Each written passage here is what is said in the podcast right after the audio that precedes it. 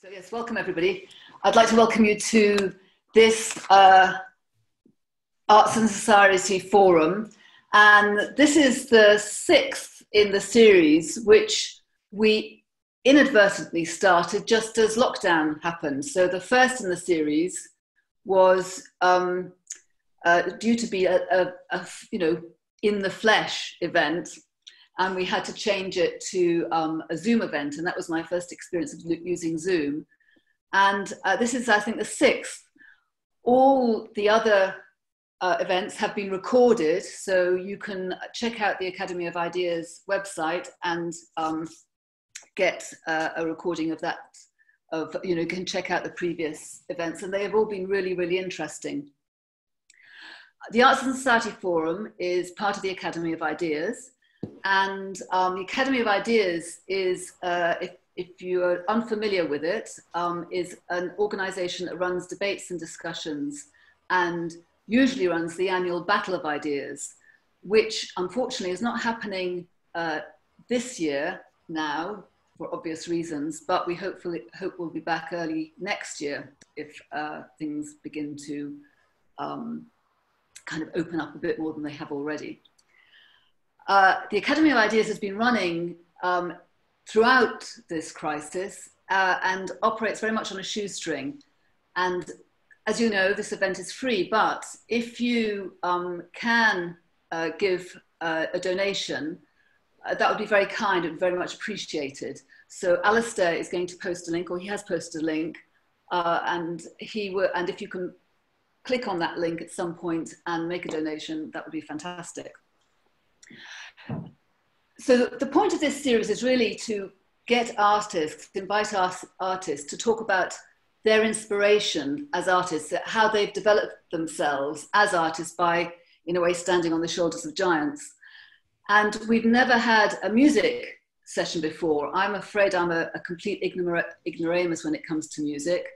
Um, I enjoy listening to it on the whole, but I don't really, have not, never really kind of bothered or try to really educate myself around it. So uh, this really is a kind of a, a first for me, and I'm really, really delighted.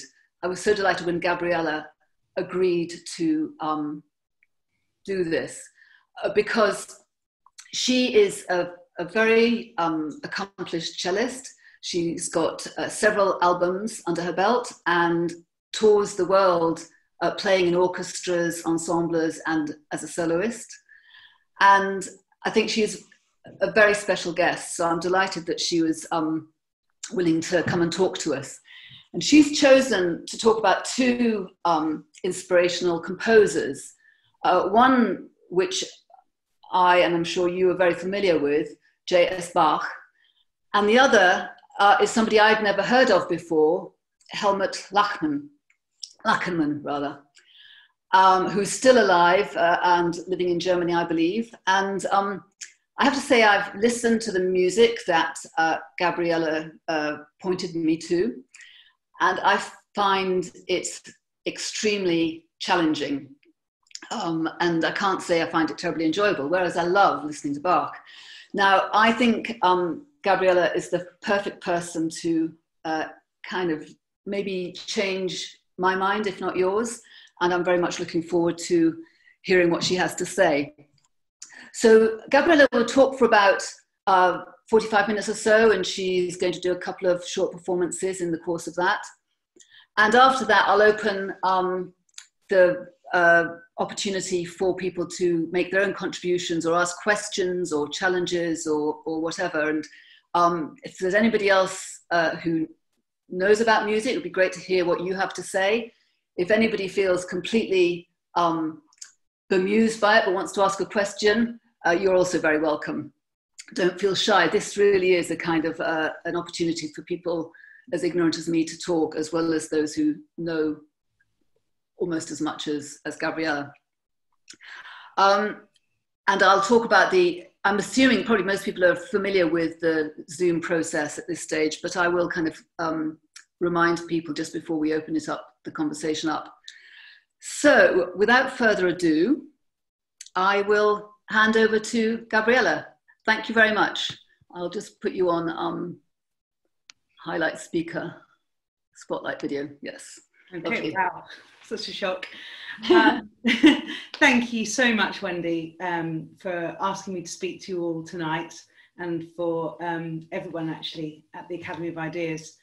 I've um, been very fortunate to have been introduced to Claire Fox, gosh, coming up for, I think, ten, fifteen years ago maybe, where I first got involved. And I've always been a, a thinking musician, um, someone that enjoys debate and presenting new things to people.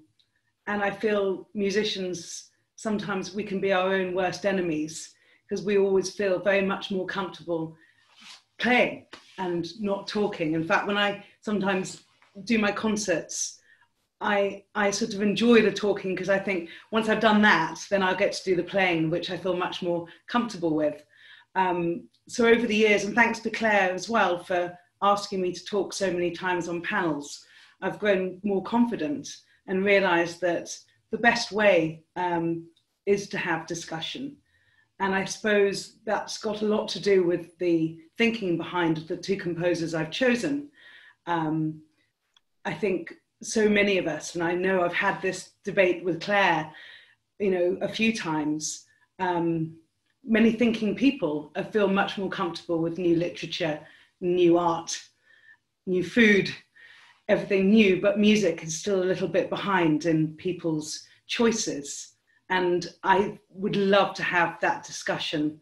Um, I think that will naturally come out of this, is to have the discussion why, you know, why, as you said in your introduction, Wendy, why are you ignoramus? You know, it's an interesting point, because um, I think so many people feel more comfortable, as you say, you know, with new theatre, and, and I'm, I'm interested to know um, what we can do better too. So I'm going to do a mixture of ways to communicate with you tonight. I've got my, my trusty notes, and I'll use them, and I will talk from the heart as well about my experiences with both composers, and I'll play. Um, a few things will take adjusting. Um, I'll have to tune the cello in a special way, so um, that might be a time to have a quick cup of coffee, and then I'll have to move the computer so you'll be able to see the full cello. So I'm just going to start anyway um, with my notes and talking about, uh, a, a, a sort of a background about me as a musician and why I've chosen these composers. So as you know, as Wendy's described, I'm a performer um, first and foremost. And my plan to speak to you uh, about music is to keep it as practical as possible. So this is not going to be a strict music history lesson, but I'm obviously going to put things into some context. I want to share with you a bit about my background, um, which will lead on then nicely to why Bach and Lachenmann have inspired me in my career the most. I've always been drawn to the old and the new, ever since I started formal music lessons to around five years old. My childhood may have had a part of this, as my mother was an amateur harpsichord player, and I took very naturally to the recorder when I was about seven years old. She was also a busy dentist, as was my father, so playing Baroque duets quickly became a way I could guarantee some time spent with her. Alongside this, I was lucky to have teachers early on that encouraged me to create my own music, and that's really important, because that rarely happens. Even when I only knew the basic open strings on the cello, my teachers encouraged me to write down my own tunes using the different combinations of them. The moment for me, though, which was truly life-changing, and I suppose changed the course of my musical direction, was at ten years old.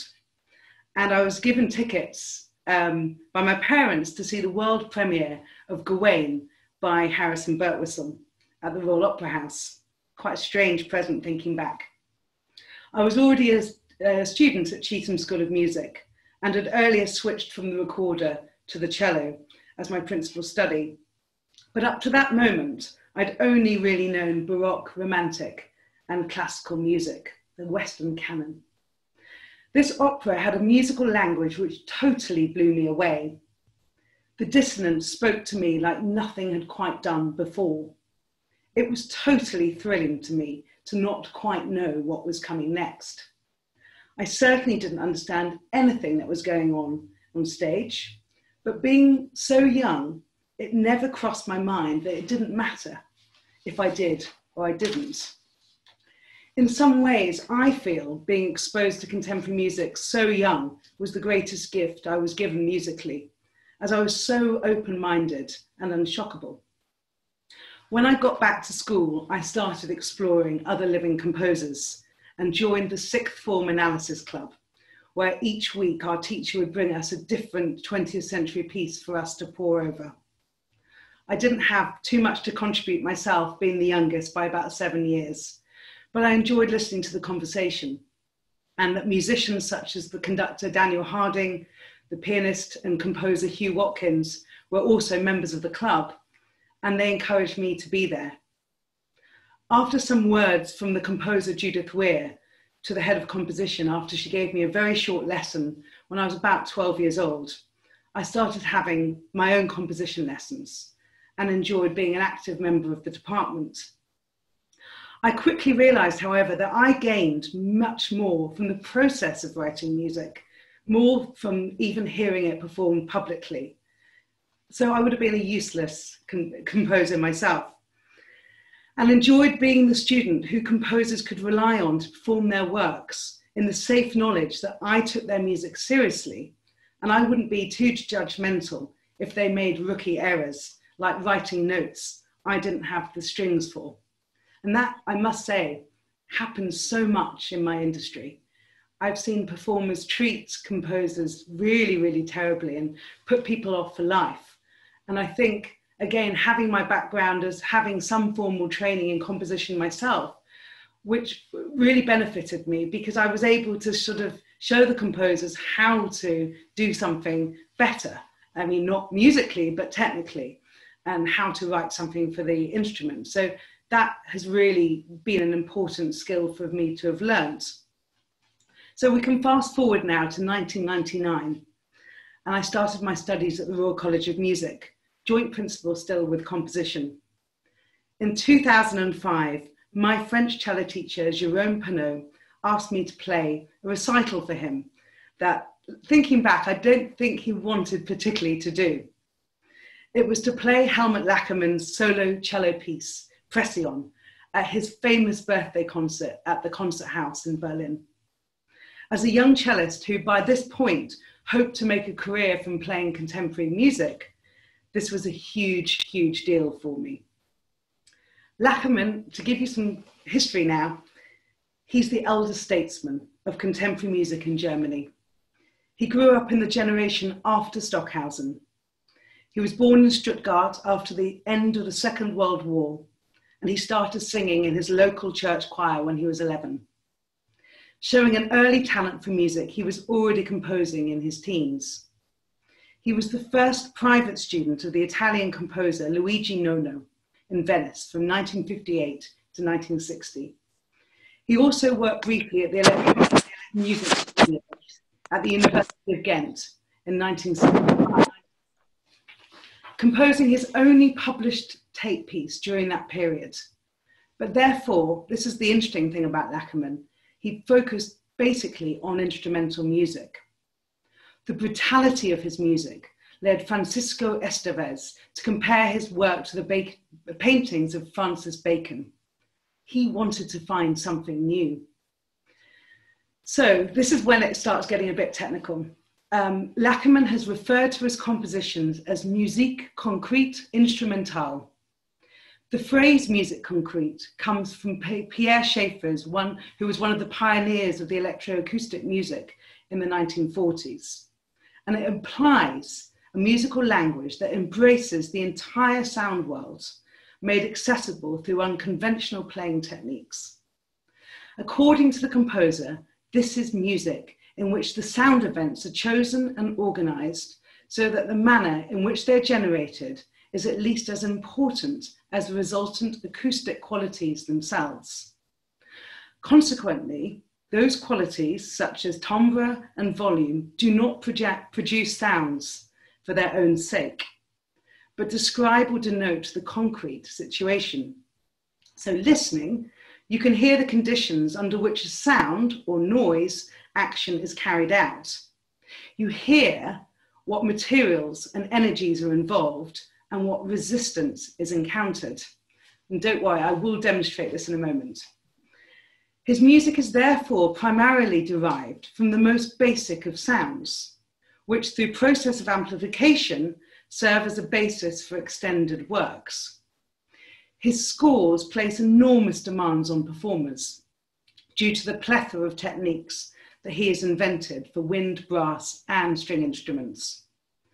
After a recent premiere of the Berlin, with the Berlin Philharmonic of his piece, My Melodies, the composer gleefully remarked, "Everyone will be waiting for a melody. I will, of course, disappoint them all." In reality, these melodies are not conventional tunes at all. So why would a cellist like me, who spent all my life learning how to play melody, suddenly get confronted with a score which has no conventional notation at all? So what I'm going to do is I'm going to share with you, now here we go, okay. Okay, I hope everyone can see this. Mm-hmm. So we have my, my favorites. And when I first got the score from my teacher, this is what I saw.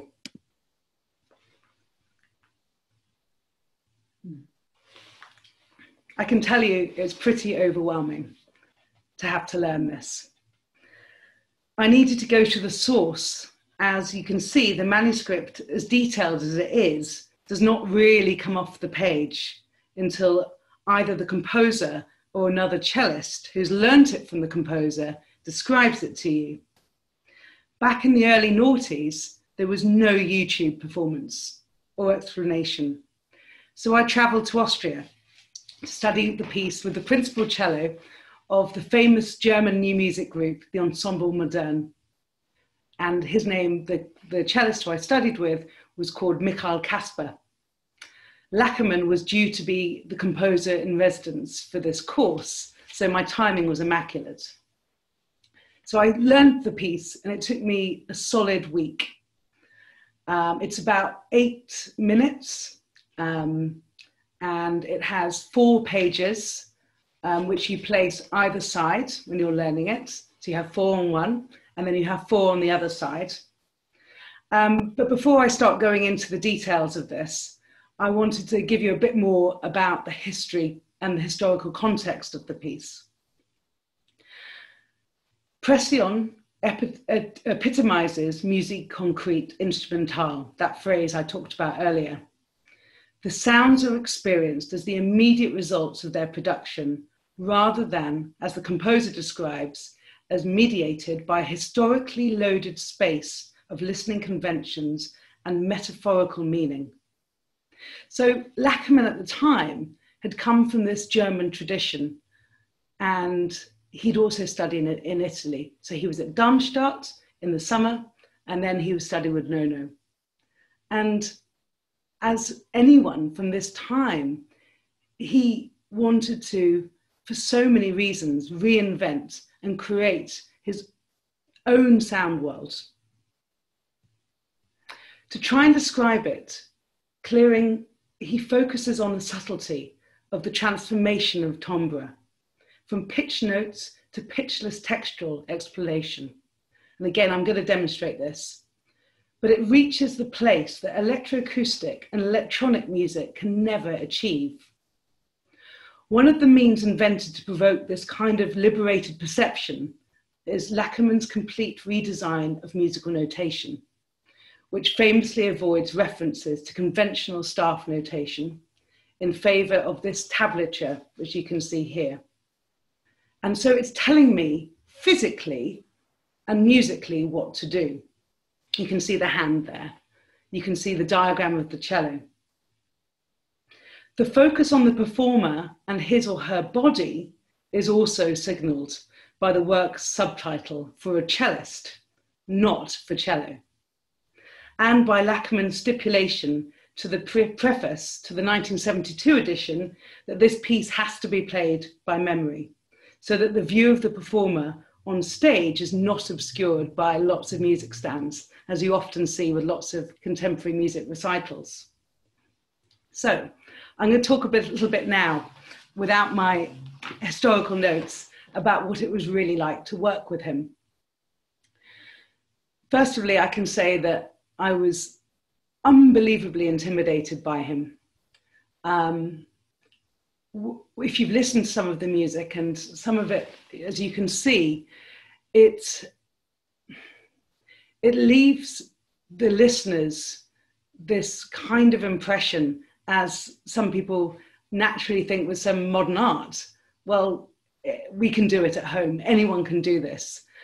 But Lachenmann is the absolute example of a composer who can, who knows every breath, every note, everything. His, his ears are quite honestly the best ears I've ever worked with professionally. And the other thing, as I'll show you with this picture, there he is. He can play what he's written. So there he is demonstrating one of his pieces, one of his techniques to um, Arditti, from the Arditti Quartet. And it's, um, it was a really interesting process for me, because this piece, Pression, is, is incredibly famous in our repertoire, because it has these challenges which you don't really learn when you're learning the cello conventionally. So I was asked by Jérôme to go to Berlin, and obviously I'd spent the week learning this piece with Michael. And then on the last day, Helmut turned up. And I'd learned the choreography of the piece, and I remember the first time we went through it. And I really learned it pretty well. And he told me to stop, stop playing and listen. And listen to what I could hear in the room. And even that moment of when I could just hear the buzzing of the light, uh, the noises of the wind outside, I realized that this man heard the, wor- heard the world in a totally different way than I did. And that, this is the bit that I found interesting about him, was that his His concept of sound and beauty and music was just on a totally different level than so many people who write B flat, press it with your first finger, put the bow down and play it. And that's essentially what I'm, I'm trained to do. And here was this man making me explore this instrument, which I'd studied ever since I was nine years old for hours a day. And I was suddenly approaching this instrument in a totally different way, and was experiencing, you know, which in my long technical spiel before was this idea of music concrete. But to work with him, even that as a performer, started changing my perceptions. And I think this is the interesting thing about Helmut, is when he goes to the Berlin Philharmonic, first of all, they're very nervous about their instruments. They will only ever play his music on second instruments. Um, but Simon Rattle, who's another massive champion of Helmut's music, can see the musicality and how he can draw that from the players. But it first takes you to have a whole new relationship with the instrument and with sound. So before I start playing, um, I'll tell you the story of the, the ballet and his birthday concert. So Pression was, um, was written in the late sixties. And um, this piece, which I was involved with, involved a group of um, naked dancers. I think there were six of them. Um, and they were a French company, and the principal dancer was a man called Boris Charmatz. And he's, you know, known in um, contemporary dance as sort of being the bad boy. And I went over, and I'd spent, you know, a day with Helmut in Germany, going through the piece and learning it. And then I went to Berlin to perform it with these dancers for his birthday concerts. And it was one of, you know, I was, must have been twenty-five. It was one of my first big concerts I'd, I'd done. And I um, went for the first rehearsal with the dancers. And I remember this unbelievably vicious woman who worked for the dance company. She, I'd, I'd you know, played it as much as I could have done, as, you know, as well as I could have done. And she, um, I had the music on either side because, you know, my teacher, Jérôme, had never told me that it should have been memorized. And I remember she looked at me and she said, well, my dancers, they don't have scores. Why have you got the score? And my heart sunk, and I was naive, I was nervous, I was young, and I got very tearful, and she was testing me, and she said, you know, you need to memorize this piece, and you've got twenty-four hours. So I um, went out and found a room at the top of the concert house in Berlin. I bumped into players from the Ensemble Modern who were doing the same festival. And I said to them, you know, they've just told me to memorize it, and that wasn't part of the contract. And they all said to me, they all would have been in their sort of fifties and sixties, say no, this is totally impossible. This piece is hard enough, you know. And I think there was just this sort of arrogance of youth. And I, I just said, no, I'm going to show her. And to memorize the piece, I think, took about seventeen hours. And I was just up in this room and barely ate, didn't do anything, but learnt the exact choreography. Um, this is probably a good time to show you some of the, the, the techniques involved and to give you an idea of what I had to contend with before I tell you the punchline. So I'm going to go back onto the first slide.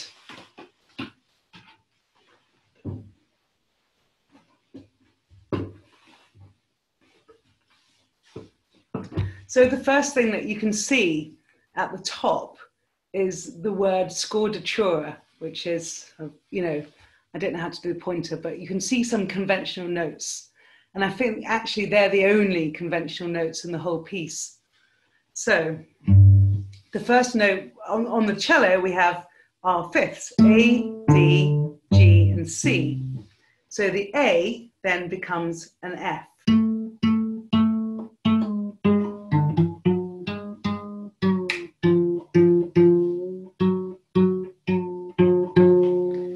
Note, the D becomes a D flat. The G is thankfully the same. And then the bottom note is this amazing low A flat.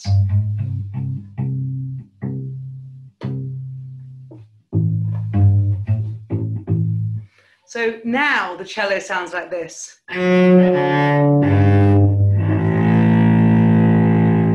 Which totally changes the sound world of the whole instrument. But this is the thing, with Lachenmann, you're not going to necessarily tell that these are the new notes, but what he's done, because he knows these instruments so well, knows that what he's going to achieve with the different techniques is a very slight difference of timbre, of silence. He never likes using the word noise, that's a, that's a banned word. So it's not noise, it's sound, it's um, pitch. He sees, he hears the world as we would hear the conventional notes, to make that clearer. So to give you an idea of how this piece starts, I'm going to push this back so you get a better view of the cello.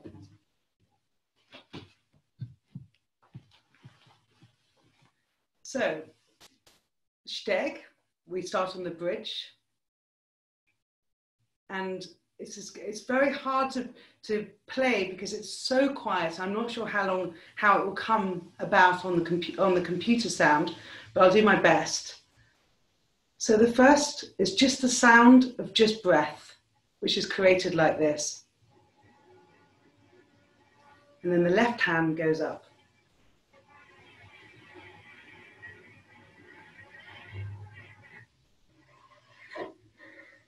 And Now we just have two fingers making a noise, which is very hard to hear, of the pressure, because pression obviously is from pressure, of the strings going up and down the fingerboard. And at this point, I've still got my bow on the bridge, and then here gets, gets interesting with the left hand. I'm now having to use my thumb to flick. And now when it goes dark, the darker um, on the last um, uh, system, you'll see there's a thicker black line, and that means to use the nails. And then the thumb, nails, and then the bridge sound. So I'll put this together.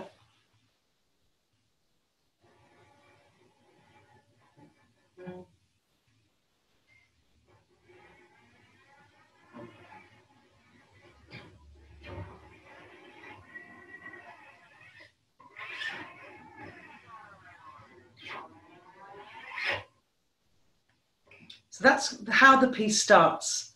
Um, it, it's again difficult to, to uh, fully understand, to experience it over the computer, but you get this idea. And if I look to the next slide, what he does is then he moves on to the bow. So after this,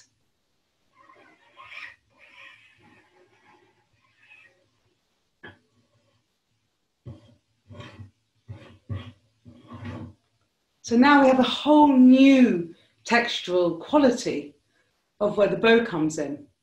And it's the hair, the wood, which gives a very different sound. And here we start using these textures.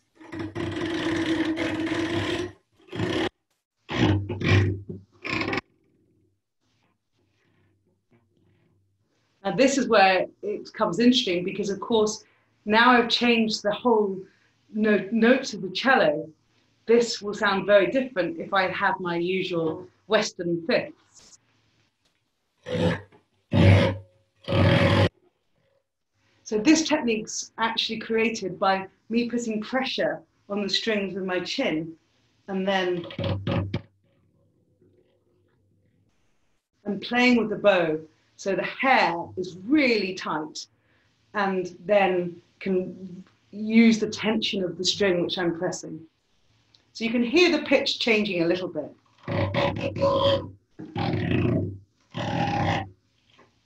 Now, me talking through it isn't putting it into a musical context, but if you've got to imagine in the performance, it's quite dramatic.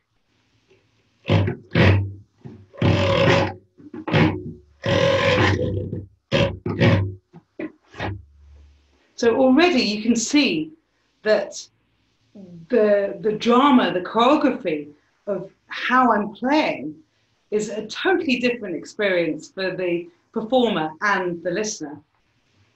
There is an encore, oh sorry, a cadenza he describes in this piece. And he explained it to me as an audience. It, he sort of said, okay, I want it to sound like a pig being murdered. And you can either play this for sixty seconds or three minutes. So I'll give you an idea of the cadenza. So this is played on the bottom part of the bridge.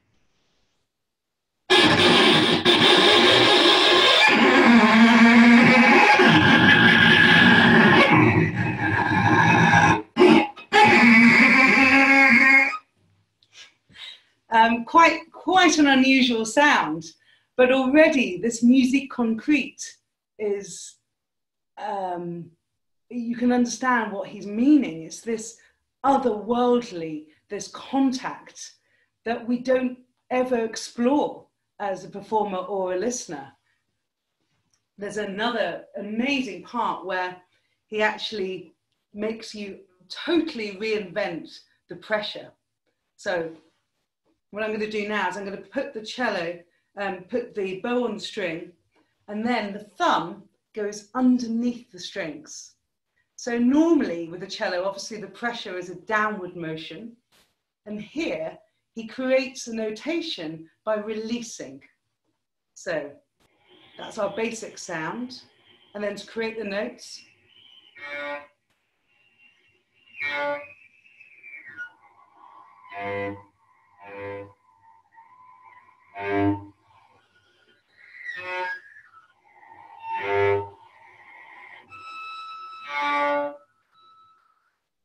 that took a long time to learn, because actually if you're so used to playing and then suddenly you can you make a sound by releasing, so that motion is a totally different technique. And there's also a part where you have to play underneath the strings with the bow. So we're also now using the body of the instrument. So we have this sound, kind of scraping, rubbing sound, and then this one, which I love.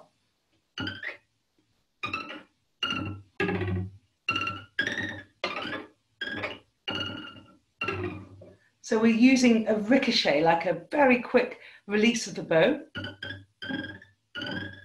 And now he makes it very complicated. So we have the string sound, the bridge sound, and then the belly of the instrument sound. And not only do we have the belly sound, as you can hear, it's getting higher the further up the, the, the bow we go. So the combination of those three sounds, again, took a long time to learn.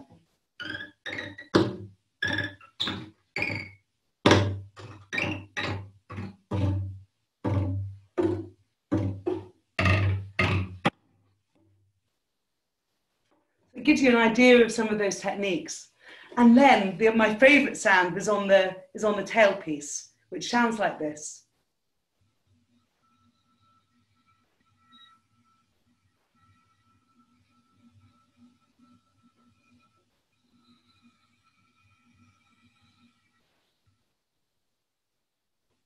That was very hard to get right with him, because he knows that with the kind of grip that the, the pressure has to be right, because otherwise it can make a horrible squeaking sound, which he really didn't like, which is kind of ironic.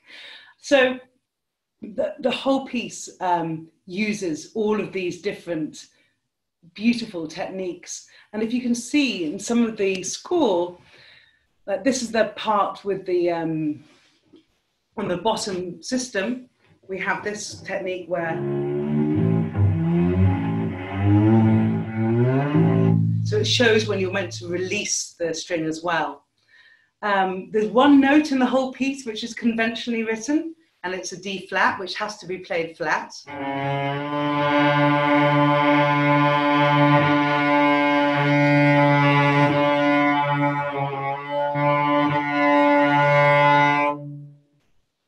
So he, he changes that feeling of dissonance, of what something feels like, and it is uncomfortable. Um, so anyway, I um, learnt this piece off by heart, and then I performed it with the dancers, and I got fired. I got fired because um, after all of that, they thought it looked better to have a man play it, because that's how they saw it aesthetically.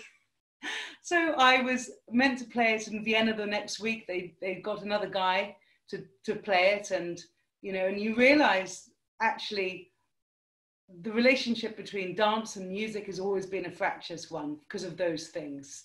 For us, we don't really think about what we look like or the aesthetics, but for her, for this company, they wanted to have a man, I presume fully clothed, amongst these dancers. So it was a, quite a traumatic time, but the beauty of it was is that there we are together. I had this relationship with Helmut after that, and understood um, uh, what, what it was like to work with such an important composer at the beginning of my career. Now, to give you a bit, little bit more background about Helmut, um, up until recently, he was the chair of composition at Harvard. And I remember him moaning to me when we worked together about how people were trying to recreate his music. And there was all these bad versions of Lachenmann. I'm sure that might come up in our discussion afterwards. Bad versions of things we suffer from deeply in music, because we're not quite sure what the good things are because it's been created. We're in a melting pot. This is exciting. But bad Lachenmann, I'm afraid, is really bad. And the difference between him and how he thinks, his aesthetics about music, it's like um, a great abstract painter who can draw really well. I would say it's a similar comparison you can make. And I remember him telling me that he disappointed his students at Harvard so much because he's basically a guru for them. And they asked who his favorite composer was. And do you know what he said? Morricone. And they were furious. They couldn't understand where this huge figure could like slushy, romantic Italian film music. But again, that, that for me interested me greatly um, to him as a very musical artist.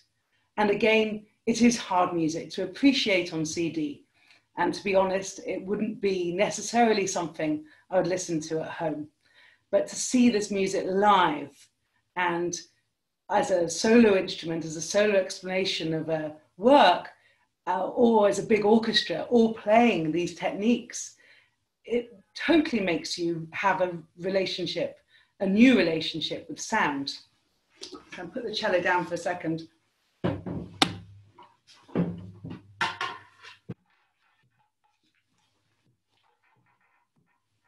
It's also important to recognize that this piece and its sound world is an example of a politically motivated liberation of perception. Other than that, you don't actually need the baggage that Lachenmann has with his ideas or ideologies to appreciate the thrill of the music, as I was saying. Ultimately, he wants to achieve what so many composers want to achieve, which is beauty and transcendence. So how can I get to Bach after that? Well, what you've just witnessed is a series of scrapes, scratches, squeaks. And if you're prepared to find the same beauty in that, especially that tailpiece sound, which I hope you can get some idea of, you can compare this to the solo cello suites by Bach. In fact, I believe after Lachenmann, you will hear Bach quite differently, as you will with all music. Because there you were thinking about every grain, the contact with the bow, the breath, it all becomes part of the experience. It would be strange and not impossible for me to not overstate the influence of Bach's work for solo strings, which raised the bar on what could be achieved with a single instrument, both musically and technically. And again, this is the way I can safely link the two composers. Lachenmann had a similar quest to expand performers' sonic palettes. He's a huge admirer of Bach and Morricone, and even added a contemporary third part written as a companion to Bach's two-part inventions. I'll always remember when I was finally allowed to play my first Bach cello suite. They had always been treated as a carrot dangled in front of me by my teacher. Every time we would discuss what I was going to learn next, I was hoping that my months of subtle hints about how much I loved the suites and Bach were going to be heard. But instead, I was always told, maybe next term. My teacher was actually wise. Some of the earlier suites are not some of the most technically demanding for the cello, but it needs a certain maturity. As I briefly described on the introduction to this talk, there was a long gap between completion and rediscovery as concert music by Casals, who recorded them in nineteen thirty-six. To give you a sense of the time, that was only sixty years before I started my own journey with the suites. This recording and Casals' discovery shifted everyone's relationship with them. Suddenly, there was an expectation that every cellist should know them and record them, more often, more than once. The great cellist, one of my personal favourite cellists and thinkers, Yo-Yo Ma, announced in his world tour back in two thousand eighteen that Bach's cello suites have been my constant musical companions. For six decades, they have given me sustenance, comfort and joy during times of stress, celebration and loss. Over the years, I came to believe that in creating these works, Bach played the part of a musician-scientist, expressing precise observations about nature and human nature. And I personally will never forget Yo-Yo Ma's performance of the entire suites at the Albert Hall. I was stuck in this box at the back, and I remember the beautiful thing for me was that he didn't take himself too seriously. He was smiling in between the suites. He was laughing, he was making jokes with the audience. And it's a huge physical feat to play all of these suites straight after each other with a small break. But it was truly one of the most amazing performances I've ever seen. So to give you a little bit of history and some context, we think the suites were composed between seventeen seventeen and seventeen twenty-three, when Bach served as the Kapellmeister in Cöthen. As usual in Baroque music, the suites start with a prelude and then based around Baroque dance types. So we've got the six movements, which are the prelude, allemande, courante, sarabande, and then either we have two minuets or two bourrées or two gavottes and a final jig. And my, so my personal journey with the suites, really, after studying them quite young, um, I did my master's at the Royal College of Music, and I decided to take this relationship with them further and make my own edition of the first suite in G major. No autograph copy exists of the suites, which rules out an Urtext performing edition. The closest we have to work from is his second wife, Anna Magdalena Bach's manuscript. And over the years, historians have said she was not always the most reliable with her placement of articulation, and there were some massive gaps in terms of misdynamics and even a few wrong notes, sadly. His favourite copyist was Kellner, and perhaps he, his edition was closer to what Bach might have meant.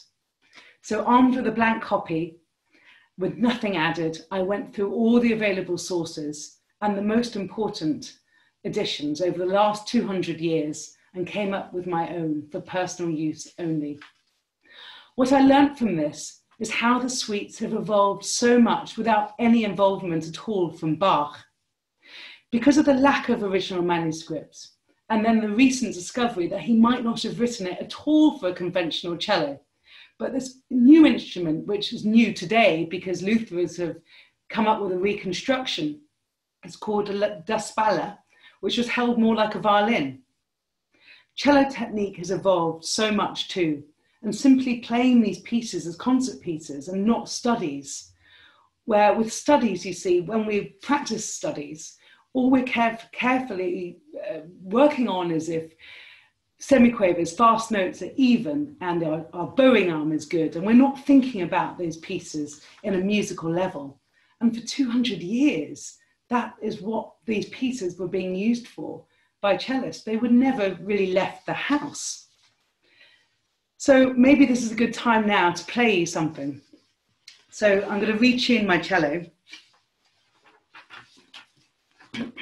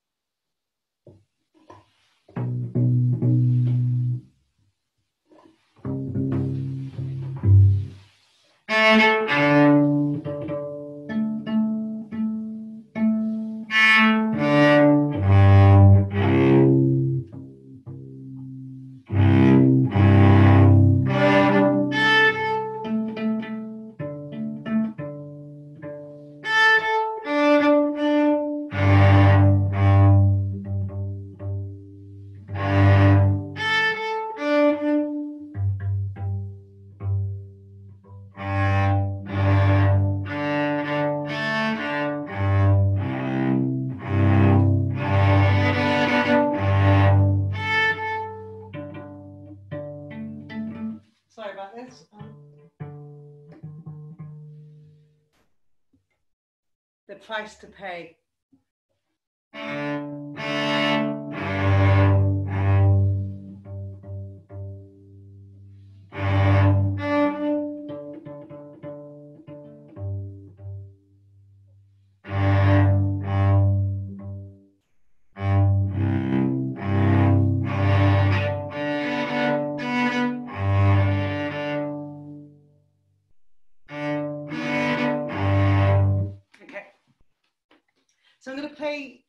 Just the prelude of the first suite to give you an idea of, um, so I want to give you a little example first.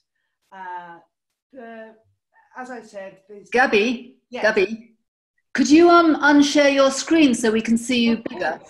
Good idea. Yeah. There we go. Stop share. There we go.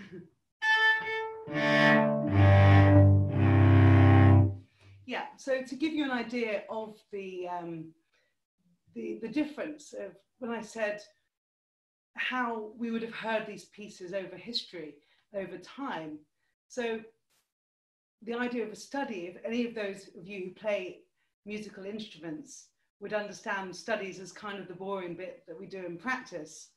And the first suite is written straight semiquavers. So if you look at the score, you see just the semiquavers. So.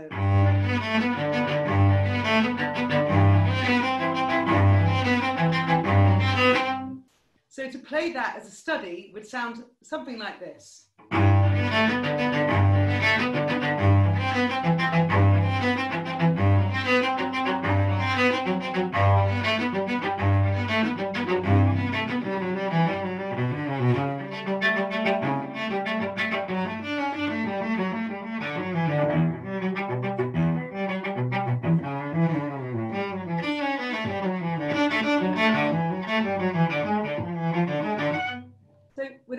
Much expression. I'm basically going for it, and I'm just working on my bowing. So I'm going and making sure it's really nice and even. So in Bach's time, maybe, maybe they would have been played slightly more like that as a study of a, a you know, but people that love Bach, like I'm sure many of you do, that's not how you play Bach. It's about how you communicate, how he speaks about the world, and you're not going to get that emotion if you play so conventionally. We have to put, we have to allow Bach's music and his humanity to come through the music. So I'll play you the piece as I interpret it and how I feel it, and my own bowing that I put on over the years, and um, which suits me. So I'm sorry the cello's not particularly happy after Helmut, but let's see what I can do.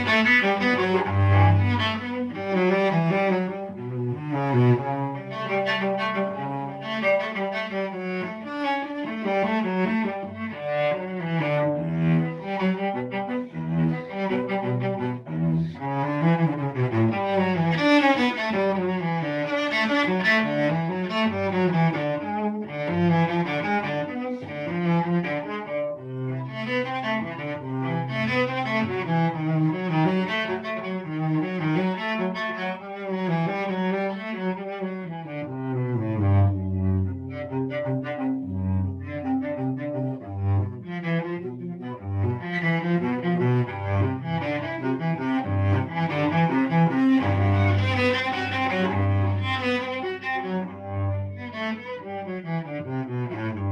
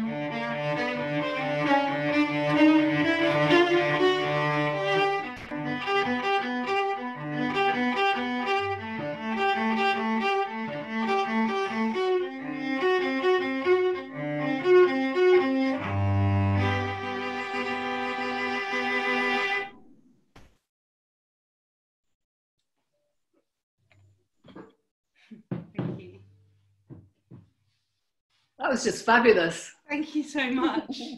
Thank you. So as a lover of old and new, Bach's music makes me rather excited. We have to look back historically when we learn this music, but as performers living today, we also have the responsibility to look to the future. If any music can take reinvention of the wheel, I believe the Bach cello suites can. They, for me, share the same innovation that Pression does. After studying the suites historically and playing a good half of them, I was asked to work with the artist Idris Khan in two thousand six on his first film.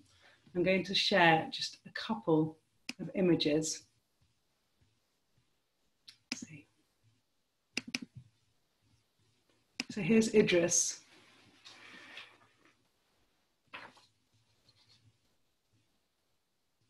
So if people aren't familiar with Idris's art, he's a British-based artist um, and he's in, he's in London, sorry. Uh, his art has been described um, as it draws from a diverse range of cultural sources, including literature, history, art, music, and religion, to create densely layered imagery that is both abstract and figurative and addresses narratives of history, the cumulative experience and the metaphysical collapse of time into single moments. His photographs or scans originate from secondary source material, for example, the Quran or the Beethoven sonatas. Idris's father was a Muslim, and it was his idea for Idris to photograph every single page of the Quran. So I want to just talk, just sort of end really about Idris and how Bach for me was rediscovered again. So I was contacted when I was just leaving the Royal College um, by someone who told me that Idris had just finished his master's at the Royal College of Arts and that Saatchi had basically bought him up and he was going to be the next best thing. And I was told that he wanted to do a project with a cellist and deconstruct and reconstruct the Bach cello suites. And as I said, his photography is, he uses secondary source material. So at this point, I think he'd done his piece of the Quran and he'd overlaid the photographs. So it looks almost like a blurred copy, photocopy, and you could see the letters and the symbols kind of poking through. And he did the same with the Beethoven piano sonatas. He'd photographed them all and you could see the blurred imagery of the notes just poking through again. So with the cello suites, this was his first film that he'd ever done, um, which involved music, um, the photography and movement. And so we spent weeks together selecting which parts of which suite um, he was going to um, sort of manipulate. The one stipulation he had was that he wanted to use every single movement. So that's a lot of, lot of repertoire. So we spent a lot of the time kind of picking out a few bars, a few fragments here and there. And what then developed was this very, very beautiful six minute film. To give you a tiny image is that you can see that with the cello, he'd overlaid the photographs of me moving. And what he did was, is that we recorded all the um, sound in a separate studio and for me playing it live.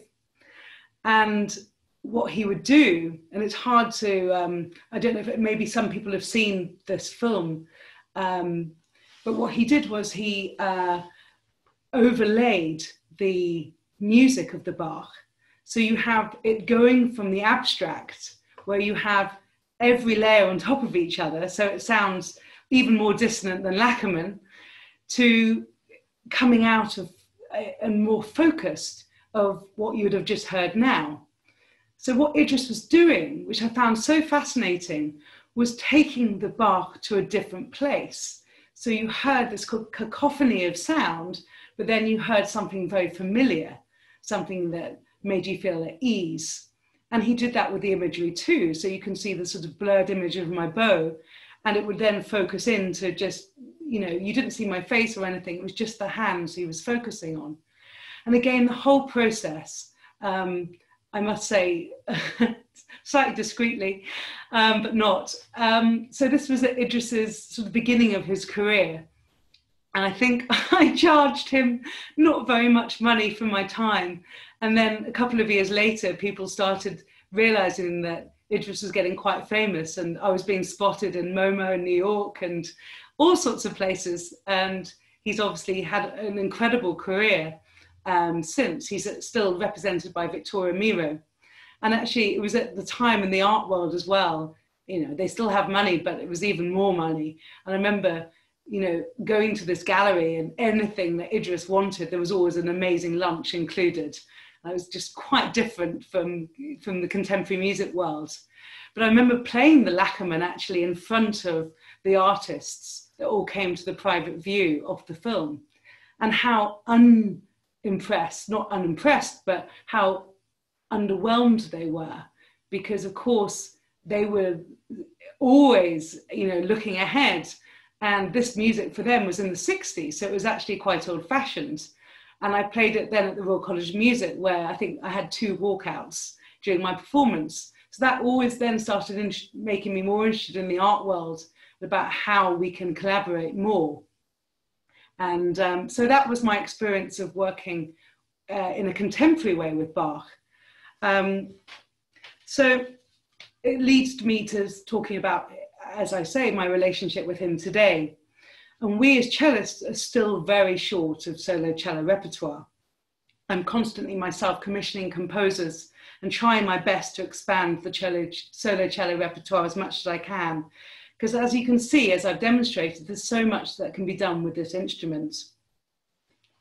I've personally loved playing Bach's music in the most conventional and the most unconventional ways, like with Idris.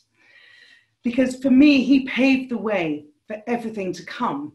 And he's never spoken to me as much as a composer as he has done these last few months. It's not often we truly feel absence anymore. Since the internet, cheap flights, and all the other resources we have, we can always be with people instantly. So very, very briefly to finish and to touch on about lockdown.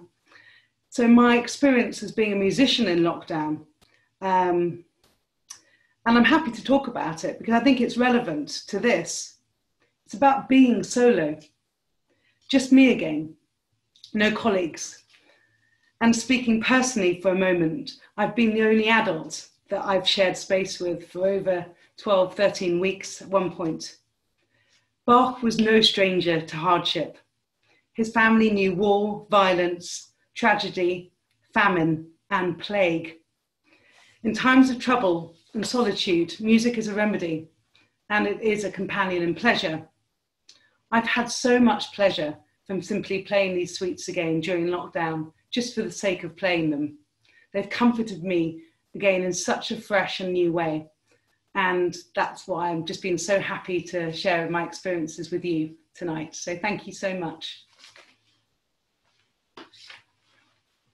Gabriella, Gabriella, that was just fantastic. I'm going to see if I can, how do I unmute?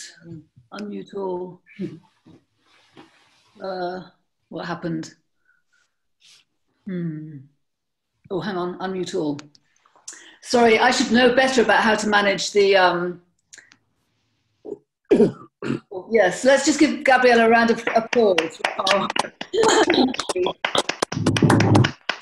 That, that really was absolutely fantastic. So much. Um, it was very, um, yeah, okay, yeah, sorry. I, I should know better how to use the Zoom now than I do, but anyway. Uh, yeah, that was just, just um, amazing, Gabriella. I mean, I, I felt like I learned so much from what you were saying, and uh, it really has sort of, I mean, I think, you know, it makes me want to learn more, which I guess is one of your objectives, get ignoramuses, trying to, you know, to study a bit more and learn a bit more about this. One of the things, I've got a few hands coming up, so I'll, what I suggest we do, just to give you a rest, is I'll ask a quick question that I have, and then I've got um, a couple of other people wanting to ask questions, and I'll let them all make comments, and I'll let them speak, and um, and then you can come back whenever you want and feel like you've got something to say. Just so, just sort of like, you know, uh, wave at me or something, and I'll, yeah. Um, so my question really is. Uh, this question, I think I mentioned it to you when we were talking before, about the um, the kind of emotional response when you listen to Bach, which is sort of like, you know, you, when you just played now, you know, sort of, you, the back of your neck, you know, my neck prickled and, and that kind of thing. And I sort of felt kind of sheer joy at listening, um, particularly to your interpretation, actually, and, and also feeling like I could, I could hear the difference between what you were saying about a study And, and somebody's much more personal approach to a, a piece. And then somebody like Lachenmann, you know, it, it does require a sort of like, almost like a, a willingness not to take pleasure in music, to almost like say, okay, I'm going to try and understand what he's trying to do. Is, but I wonder whether that's what he or you as a performer would intend, or whether there is an intention there to try and generate uh, emotion or, or some kind of more emotional response in, in the playing. And, and actually, interestingly, there was little, a mini chat going on earlier on when you were talking about Lachenmann, where somebody was sort of saying, you know, it gives me a headache. And somebody else said, oh, I love it, it's so raw. And so that kind of very different kind of response. So, um, I mean, if you want to respond now, that's fine, but I would suggest that I ask the other two people to speak and then you can, yeah? So, okay, so um, I've got somebody, yeah. Uh, Anne, Ollie, or... Um, Hi, or Harley? Harley, Harley here is going to speak for now, at least. Um, thanks, that was brilliant. Thank you, Gabriella. That was uh, such a treat for that, to um, see that performance, hear the performance, um, and also for your uh, everything you've said about your, your thinking and where you've got, got to so far. Um, uh, but I, I'm everything that Wendy, I, I love music, but everything that Wendy just said about uh, Lac, um, Lachenmann, I feel about Bach. I come from, I'm much more comfortable on the avant-garde, experimental, noisy, jazzy type side of things. That's, you know, I, that, I, that I'm completely uh, fine with, but uh, but classical music's a bit of a closed book to me. Um, but just so on the Lachenmann, um, I you know I, I, I really liked it, uh, and um, the, especially the bit that sounds like an asthmatic lion, um, to go with the squealing pig. Uh, that that bit, I think that could just go on for an hour, and I'd be very happy. But I imagine, having listened to what you said, you'd be in some pain after that. But um, the I did wonder though. Um, I'm used to a lot of experimental music where people are not, you know, composition is not part of it. People just sort of explore, you know, abuse the instruments and do things with them in the similar ways, but they do it in a much more freeform way. And I don't think they're all bad Lachenmanns, uh, as you described. They're, they're, a lot of them are very good, and they do fantastic things with it. And, and, and so what, what was the importance of it being a composition? I mean, it clearly, things happen one after the other, Uh, and um, you know, in a precise way. I've heard a few versions of it now, and I, I can see that that's the way it works. Um, but I didn't get a sense of there being a sort of musical logic between one bit following on to the other, onto the next. And maybe I'm just missing that. But, um, be interested to hear what you think. Um, but on on the Bach, Um, so I'm sitting next to this woman who has tried to educate me on classical music. She knows a lot about it. Um, it's hard work, um, but um, I, you know, maybe I'll get there. But I, I, I was really interested in what you said about the um, Allemande and the Courante and the Sarabande and the Guy. So I, you know, I looked into that, and that, so each of these little pieces has got a French gig, a French dance, a English dance, a German dance, Spanish dance. I didn't hear any of that. I've heard it three times now, that all the suites, and it kind of flew straight over my head. Um, but I'd be interested to, you know, maybe I just need to hear it another twenty times or something for that to come in. But I'd be interested to hear more about how important that sort of structure is to making sense of it. Um, but just briefly, I'd say um, there's a brilliant book called Performing Music in the Age of Recording by Robert Phillip, which talks about classical Um, you know, orchestras um, before that you could hear, rec you record um, performances and play them again and again. They, they go into a town, they had one chance to sort of make their hit, um, and uh, they'd sort of slightly play some things up, so, uh, uh, exaggerate them and so on to sell it to the audience. And I felt um, this afternoon I heard the Yo-Yo Ma version uh, that you were talking about at the Royal Albert Hall, and I thought he was doing that. It suddenly got it. And there's, it was making, he was like, he was, he was telling a story rather than it just being an exercise. And I sort of, it started to make sense to me. It felt like I was being on a journey with a purpose, with interesting landmarks on the way, even if I wasn't quite sure where I was going to end up. So thanks for exposing me to that.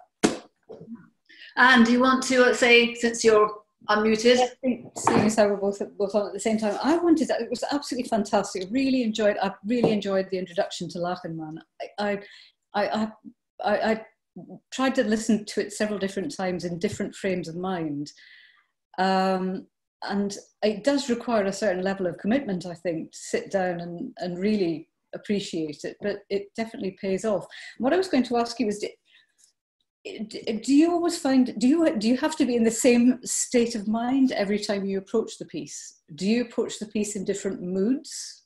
And does it, despite the fact that this, this, the, the score is so pres prescriptive, does it then, do you, are you expressing, are there minute differences or big differences in the way that you find yourself expressing the sounds that Lachenmann has prescribed? And also, does it, when you, have you experienced different responses from different audiences when you've played it? Because obviously it, what you, what you have to commit to listening to uh, one of Lachenmann's sort of pieces, be it a quartet or, or a sort of solo cello piece, obviously it must, despite the fact that it's, it's concrete, music concrete, and it's designed, it's supposed to be elicit specific responses. Have you experienced very wide, wide ranging responses from both yourself and the audiences when you've played pieces? Do you, do you want to come back on anything yet, Gabrielle? Or um, now somehow you're muted. Uh, hang on, I've got to unmute you. Uh, no. There we go. Hello. Oh, yeah. Thank you so much um, for saying all those very kind things. Um, I. Again, um, to, to make a couple of points clearer, I suppose, I'm also an improviser, and I think there's a huge difference between improvising and creating your own sound worlds, which I'm absolutely about. I think what Helmut was complaining about by bad replicas are students that went to Harvard to study with him, which felt that they only could compose like him. And I think that sh I should have been clearer about, because that for him is not what he's about as a musician. He's about developing individuals having their own voice. And if that came genuinely from them, that they saw and heard sound differently, then I think that was very encouraged. But there was definitely a fashion at the time for people writing. I think there always has been, you know, when I studied composition myself, it was very fashionable to, uh, about serialism and about Schoenberg, and everyone had to be able to write the most perfect note, note row, whether you wanted to or not.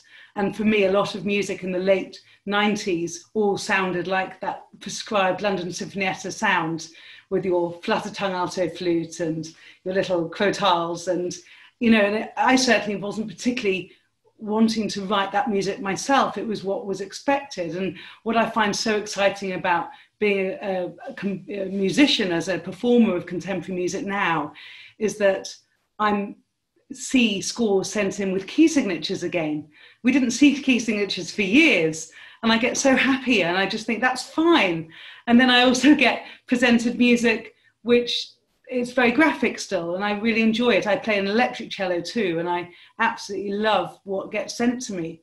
So I think now is that exciting time that, you know, thankfully we are living in an age where we're sharing all the time. I have friends creating albums in Seattle at two o'clock in the morning, and, you know, I'll have them when I wake up. And it's just great to have that, you know, we're not waiting for C Ds to arrive in the post a couple of weeks later. So I think that's all been kind of part of that. Um, trying to remember all the different points, but with the Bach, um, it's interesting, again, your point, because I also find that people, because I obviously work in um, pop and jazz and rock music quite a lot too. That's what sort of pays my bills. And I always have learned so much more from working with open-minded non-classical musicians who know so much more and are not shocked.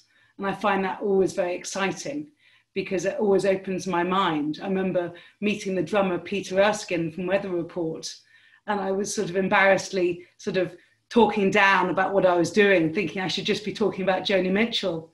And I said, oh, I'm playing some Xenakis, you know, uh, next week. He's just this kind of kind of crazy composer. He was like, oh, I love Xenakis's music.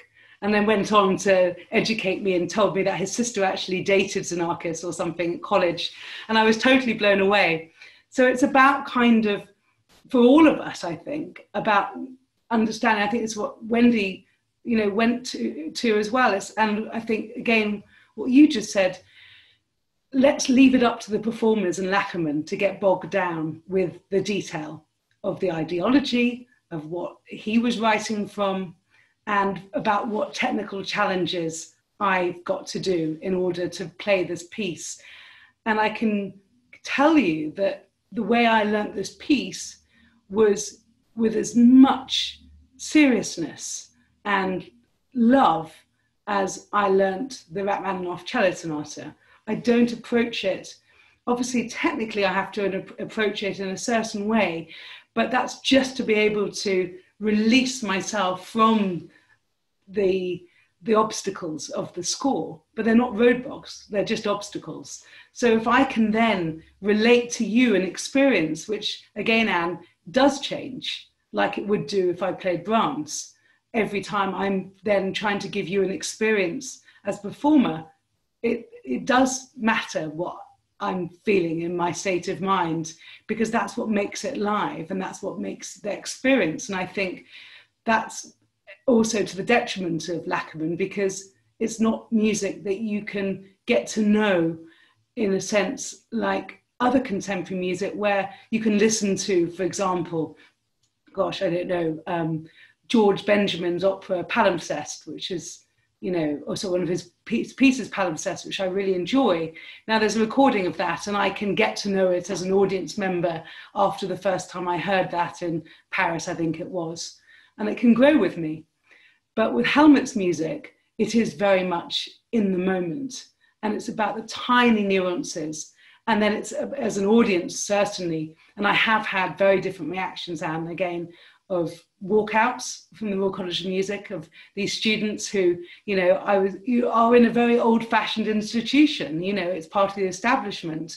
And it's interesting that we are still being taught, it's probably a whole other subject, by teachers who not necessarily are involved in the profession in the same way I am or my student body were. Um, they had very different constraints in them.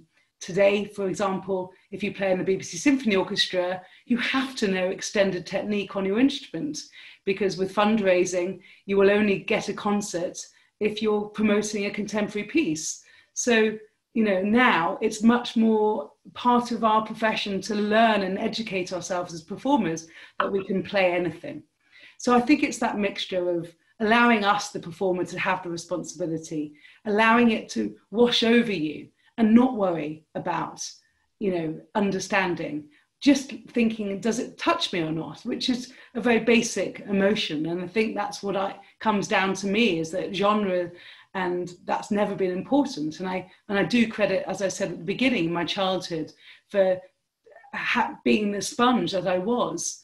And, you know, and there was plenty of children who weren't, who are professional cellists grown up now, who always roll their eyes when there's a contemporary piece. And I think, again, it's that context of where it's come into your life is really important. Great. That's, that's really useful, um, good, interesting answers. So I've got um, three more, three people who with their hands up. So I think what I'll do is ask each of them to sort of say what they want to say, and then um, let you come back on all of those. And then we'll sort of, depending on the time left, I'll just open it up for a free-for-all and see how long people want to hang out. Um, sure. Not the pub experience, but uh, still a good one nonetheless. Um, okay, it is better. You're next. There you go. Where are you? Okay, thank you so much. It was wonderful. I really enjoyed it. Thank you. Um, you talked about uh, maturity, your maturity in approaching a piece. So if you could uh, briefly explore that. And then I wonder if you think that uh, the audience need maturity. Uh, because, you know, this is high art. And I heard Papano once say that uh, opera, um, you know, um, can be appreciated by, by older people. So when you are young, you're not ready to appreciate opera. So I wonder what you think about this maturity, um, you know, aspect of the listener. That's very, very interesting points. Yeah, yeah, very interesting question. Um, okay, uh, Jenny, uh, let me just see if I can unmute you. Unmute. Unmute yourself, maybe. Jenny? Yeah. Yeah? Yeah, good. Well done. Yeah. Many thanks, Gabriella. That, that was very inspiring. Um, I was interested when you mentioned electronic music, and I remember some time ago going to a so-called electronic concert, um, but it was very, very much like the Lachenmann in that it was a number of different objects that were being played directly in front of a microphone. And, and, and perhaps the best example of it was a cactus. And they played the, the um, prickles, whatever it is, on the cactus. And I remember a number of these sounds, there were water instruments as well. A number of them were extremely interesting. Um, and you got involved, you got very involved in trying to pick out um, the, the differences in sound and so forth. But I can quite honestly say, despite the interest and the excitement of some of the sounds, it, it didn't inspire emotion. It inspired intellectual interest rather than an emotional connection. So I found, and I suppose in some ways I found that when I listened to the piece that um, you, you'd provided for us to listen to. Um, but in In, in terms of your very wide experience, obviously, of, of music, um, where, do, where do you see this, this kind of sound music um, fitting in, um, just in terms of contemporary music? You know, somebody said, well, this was composed, you know, um, well, certainly more than fifty years ago. Um, so it, are there developments in it? Are, are there other people taking this type of music further? Thanks very much. Interesting. Okay, I've got ooh, more people's uh, hands up now. Claire, then Alex, then Mo. So Claire, unmute. Yeah, there you go. Um, that was a masterclass, Gabby. Thank you. Oh, thank you. Um, I, okay, I'm going to bring politics in now. Guess what? Um, one of the things about the inaccessibility of somebody like Lachenmann, it seems to me, apart from the intellectual over the emotional, which you will ref reflect on because people have asked you, is that in art and politics, you're often in a situation where you feel as though um, there's a language being spoken to people who understand it. So in the contemporary period, for example, if you're au fait with the uh, way that critical race theory works, you know what's being talked about. Or if you're au fait with, you know, postmodernist discourse, you know what's uh, being spoken about. But for a majority of people, they haven't got a clue. And the problem with somebody like Lachenmann is it feels to me as though you can't just listen to it unless you're au fait with it. I mean, you can listen to it, but you, the significance of it feels as though they don't, it's not, it's not inviting you to listen to it in that sense, and that it's for a group of people that will get it. Now that's partially my philistinism, but I wanted to, it's, it's definitely part of a broader problem of a kind of A, a small elite talking to each other. And I can see that as a musician, he has a huge amount to say, but I'm not sure, it, and that's what, you know, how audiences are meant to receive it. Having said that, it's also true that Bach might appear to be easy to listen to, and in some ways is, but are we really listening? Because often it's simply listened to as kind of pleasant music. You know, if you're not au fait with the classical traditions, or you don't really know what's going on, and I am an amateur when it comes to classical music, but I know that I kind of only listen to it superficially, probably. I mean, you know, I, I've, I've become more accustomed to understanding it a bit more, but it's, it's like a pleasant thing without me having any depth to it.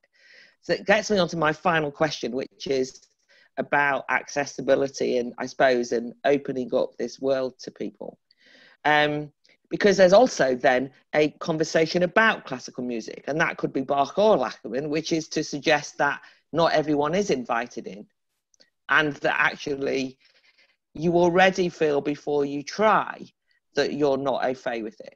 And I, when I started listening to classical music, I was intimidated because it was I was a, a young adult but with no background in it. And I thought that it wasn't supposed to be for me. And that's the kind of typical chippy northern working class thing, you know, oh, it's like posh people's music and all the rest of it.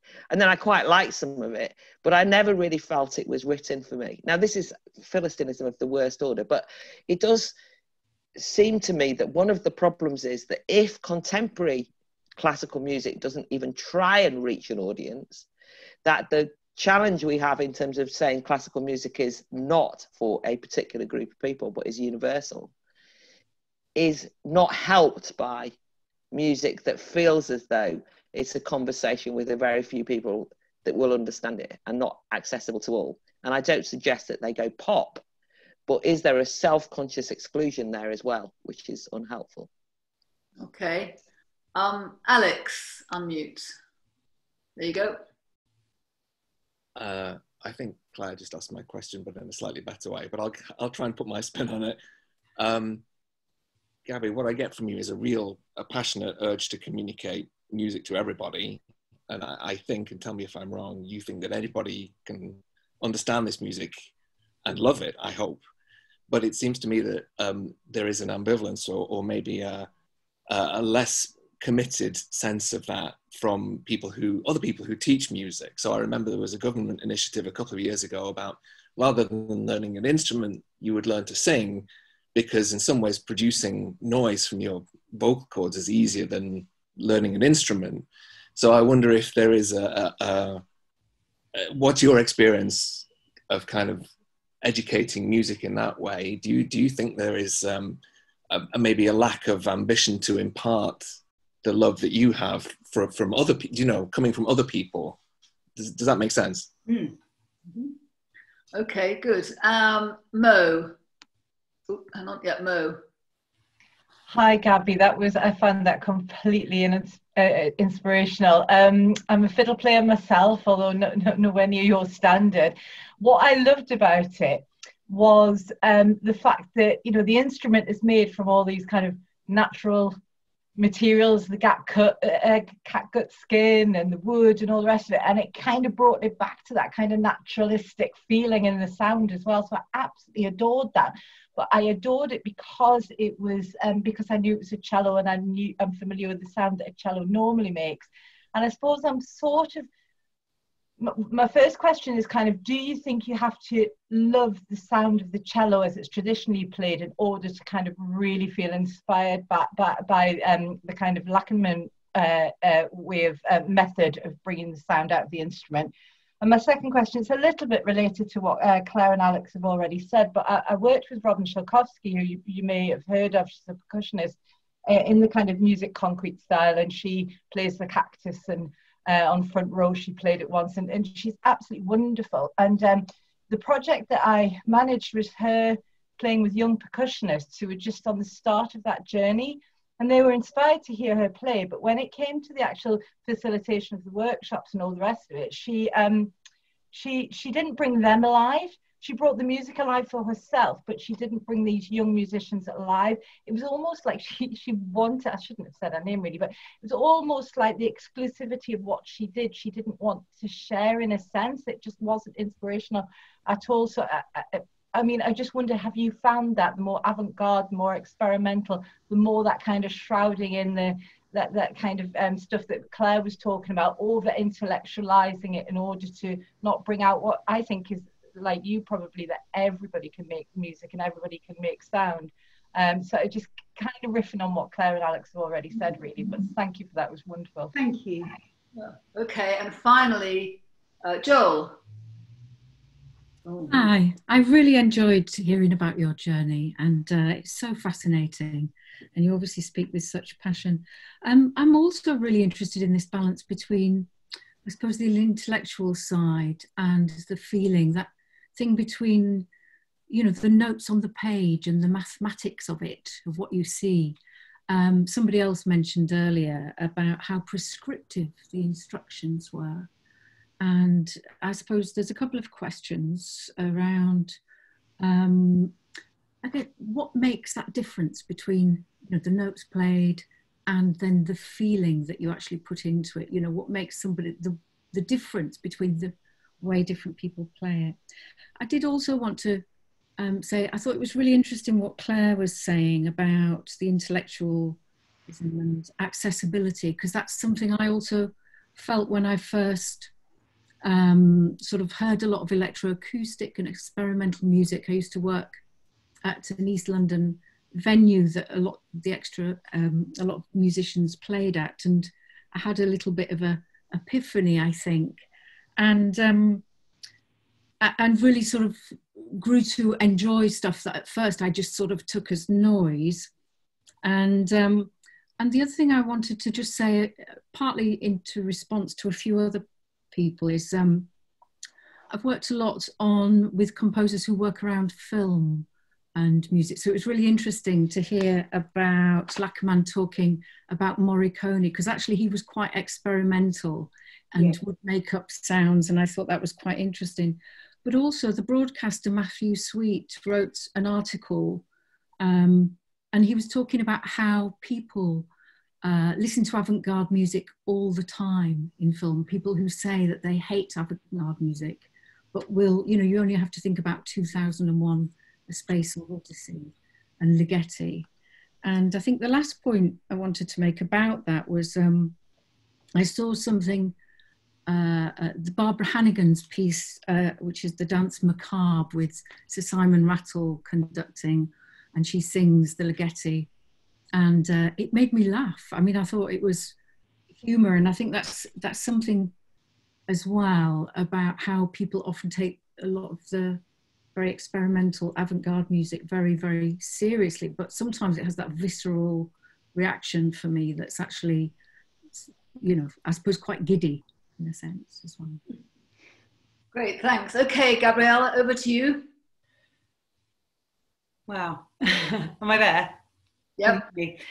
As, as always, um, with Academy of Ideas, I always learn far more from the people asking the questions than from anything else. So thank you for for truly listening and and challenging, you know, which is really important. Um, so to talk about, I'm going to try and remember um, the key points.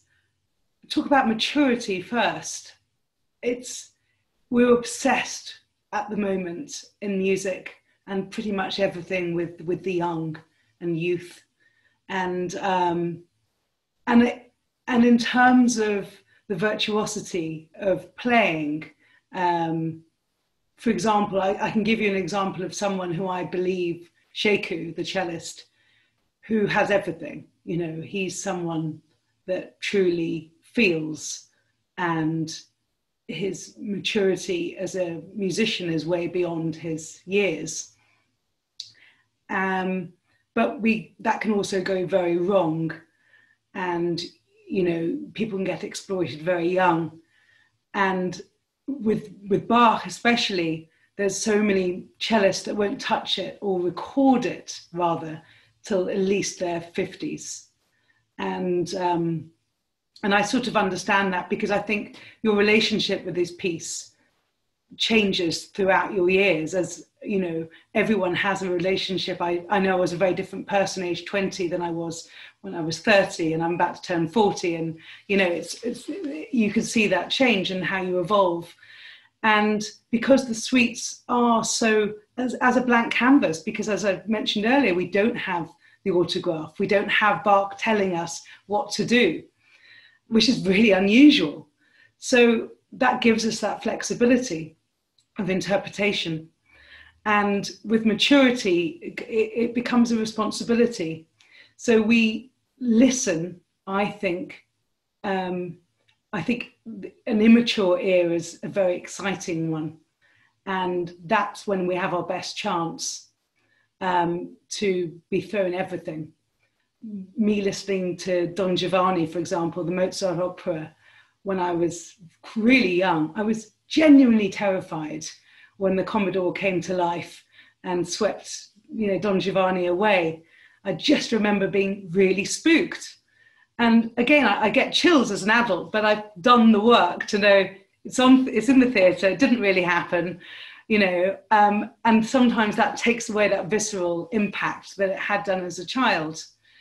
So I think there is, there is something to be said for waiting. And I think my teacher did have a good point, because I think I would have played them technically, but I probably should have waited till I had something to play about too, you know, and that's the beauty of life and growth and what we all do, you know, we need to live. I have friends who have gone on big tours with massive rock bands who write, write albums, and they're always on tour buses and they've got nothing really to write about. They have to live a normal life for six months to generate the material to then write a new album. And I think that very much goes towards our relationship with the suites as well. And, um, and I remember Casals, I think, you know, played them famously every morning before breakfast and still was learning. And that was his point. You're always learning. And I think anything that we go down the route of discriminating children to have early experiences with music, as I do know happened and still happening, um, is really dangerous, because that is the formative years where you don't build up mental blocks, which are very right. I mean, when music education was free and, you know, was alive, people would have lessons on how to listen to music. Back in the sixties and seventies, that was a bit more common. Um, state schools, you know, and I think just to be exposed and to, to be told it's okay, you know, it's okay to be challenged, it's okay not to understand, and to have that in schools, that everyone is exposed, whether they're going to become a professional musician or not. But what it's doing is it's preparing you to be a, a, a listening member of an audience, um, which is, is again a gift. And I think it's not just Claire that's had that experience. And it's, as a professional musician, it always breaks my heart to hear that, because it, it does, it's a very difficult block, um, and it's a difficult thing to, to shift. And that's not anyone's fault, but I'd say if anyone's to blame, it's again the music establishment, because we have these, you know, elitist, you know, it's just such a gory word, but there's, there is truth in it. And we all struggle with that, especially communicators like me, who, as a professional musician, my choice is generally about whether I enjoy something or not. And I'm, I'm in a luxurious position that I, I get to make that choice at all. Um, because of course, a lot of the time I'm playing music that I don't particularly like, and that's okay too, but it's difficult. So to be able to, to have that relationship with music where I personally would really enjoy someone to hear it, you would hope then that the listener can have that same relationship about being open. And I suppose my, my journey with contemporary music is about mixing it up. Because to be honest, and you've got a great point here, Claire, you know, within contemporary music, Lachenmann is not particularly loved. So within the, you know, the niche, within the niche, it's a difficult composer. And for performers especially, and to go to that political place, it costs a lot of money to put on a piece of Lachenmann, because we have a lot of rehearsals. We have to find musicians, you know, that want to actually spend the hours to relearn their instrument in order to then give it the performance um, that it deserves, which is effortless, because it's only then that we can communicate to you how we can communicate what we've learned in Western music, which has been three hours a day. Now, I haven't spent three hours a day learning to make my bow go upside down and make a strange sound. That's taken time on top. So the cost of putting on that piece is, is, you know, is expensive. And again, in different countries, as someone talked about, it has reactions. You know, in Germany, I, you know, again, it's, it's um, considered a little old-fashioned. I think music, where it fits in, someone talked about, you know, how it's going to last. And there's a lot of composers that are being played today I don't think probably will last. And it's for lots of reasons.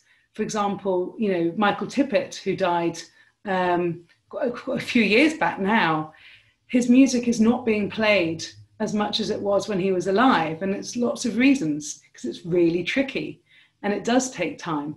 And there's nothing quite like having a live composer at a premiere, and that becomes easier to move on to. So Harrison Birtwistle, I mean, Gawain had a huge impression on me um, when I was a child, but then I went to see Mask of Orpheus at English National Opera, which had unbelievably colourful designs and set designs, and it was really fancy. But I found the music slightly turgid and a bit grey and old-fashioned, and actually, as much as I really respect Harry, he's not got the same kind of ears as Helmut has. He wouldn't be able to pick up the tiny detail in what is considered, you know, in the profession as sort of paper music. It looks very impressive in the manuscript, but when it comes alive, does it really touch you? And a lot of this music doesn't. And that's okay too. And it's okay to, you know, not find something, you know, moving and musical. Um, and time will, of course, tell, as, you know, there was lots of quite second-rate Mozarts around that we don't hear of, and we hear of Mozart, and that will naturally happen by selection over the, over the years. But yes, it's interesting to see where Helmut's music will fit in. But I believe, because of his aesthetics and what he understands and what he's trying to communicate, what makes it musical is, is the difference. And actually, if you look at the score carefully, I remember working with him, there was a little bit where I think I played a demonstration of, it's kind of in, it's in a waltz time. So it goes, da-da-da-da, one, two, three, da-da-da-da, da-da-da-da-da-da-da-da-da. Now, if you are approaching that and you don't know that, you would probably play it strict, but because he put it in context of a very old-fashioned thing, I, I like the context. And I thought, oh, it's a dance. Of course it's a dance. So I will then communicate that to the audience, knowing that information. And going back to Bach and the dances, you know, and finding that, finding that beat, finding that relationship with the music, and almost taking it back to basics and making sure that your Quran feels like a Quran, and dancing and learning how to communicate. That's all really, really important. The, the point about the cactus and then about the electronic music, that's an interesting one. And again, I, I agree, you know, and this is what makes Helmut's music more interesting to me than electronic music. Um, although I've changed, I, I was a bit of a snob, and I've had experiences, for example, working with unbelievable electronic music composers and D Js. And I've been sort of slightly turned round, but again, it's because I've probably been very lucky that I've been working with very, very good people who have put in all the same history and knowledge as I put into learning the cello, and that it expresses it to me. So I, um, Lachenmann's music becomes interesting to me because of two things. There's a human involved and there's a real instrument involved. And it's that relationship about reinventing a sound which could be easily played with one button on a computer for a sample. Just that motion is, is a different experience. Now, people who are very much into that would argue that actually this is, you know, it's interesting that where computers get involved. And again, that's probably a whole other debate, you know, but for me, that's what makes this expressive, because I'm choosing in a live situation about how loud, what I had for breakfast, what's going on in my love life, what's going on in the news, all of the things that make me an artist, I can communicate that to you. So I think we need to let go of what's actually coming out of the instruments and allow that to just kind of, as we would say, you know, when we go to see, um, you know, I've, I've gone to the Picasso at the R A quite a few times. And when you move through the rooms and you see the, the drawings, the, and then we get further and further, and then we see the, the women and the weeping women and how it becomes so abstract, and how I can still try my, you know, to not forget the drawings and the studies, and to understand, and how, how much that helps me actually having everything together as an appreciator of art. And again, you know, to go back to Claire's point, and, and I think Claire and I have talked about this before, it, it sort of does come from the top, and it's, it's a very difficult thing for musicians generally to know that, you know, to mention the, the G word, the government, I doubt Boris would be able to mention five living composers. I don't think he could, like he, he could probably name the living painters, maybe a couple, authors probably, maybe a couple of, you know, theatre uh, for playwrights. And again, this is someone that had very elitist education, as we know.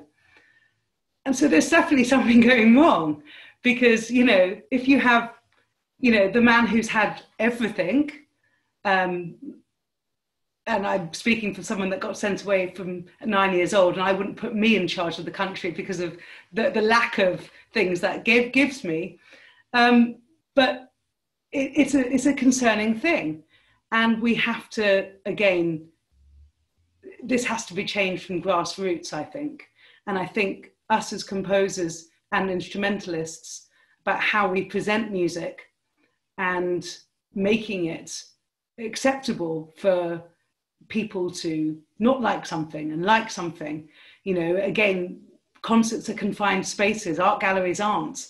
You can walk out of an art gallery within five minutes if you just, you know, something doesn't float your boat. It's very hard to do that in the Royal Festival Hall. And I think um, this is where it's, you know, it's changing, but it's slow. Um, we're very stuck still in our Western tradition. And it's only over time where, in fact, this is getting interesting for music. And I don't want to go into COVID particularly, but we are going to have to rethink everything again. Composers are now not writing for full symphony orchestras as of four months ago. And again, where we fit in as artists and, and composers especially, and where Helmut fits in, and this is the just interesting chat I had with him about it. He feels very similarly to Benjamin Britten, is that composers' responsibility is to be useful, useful. And as the lady he talked about, the, um, the fiddler and the percussionist, we have to be useful as musicians. It's not good enough anymore that we are playing at the Wigmore Hall and playing, not really talking, just saying, read the program notes, here's the piece, and expecting people just to get it because we do. It, it's about us, about how we are changing our communication, how we are doing that with children, and how we are setting up the next generation to be open-minded.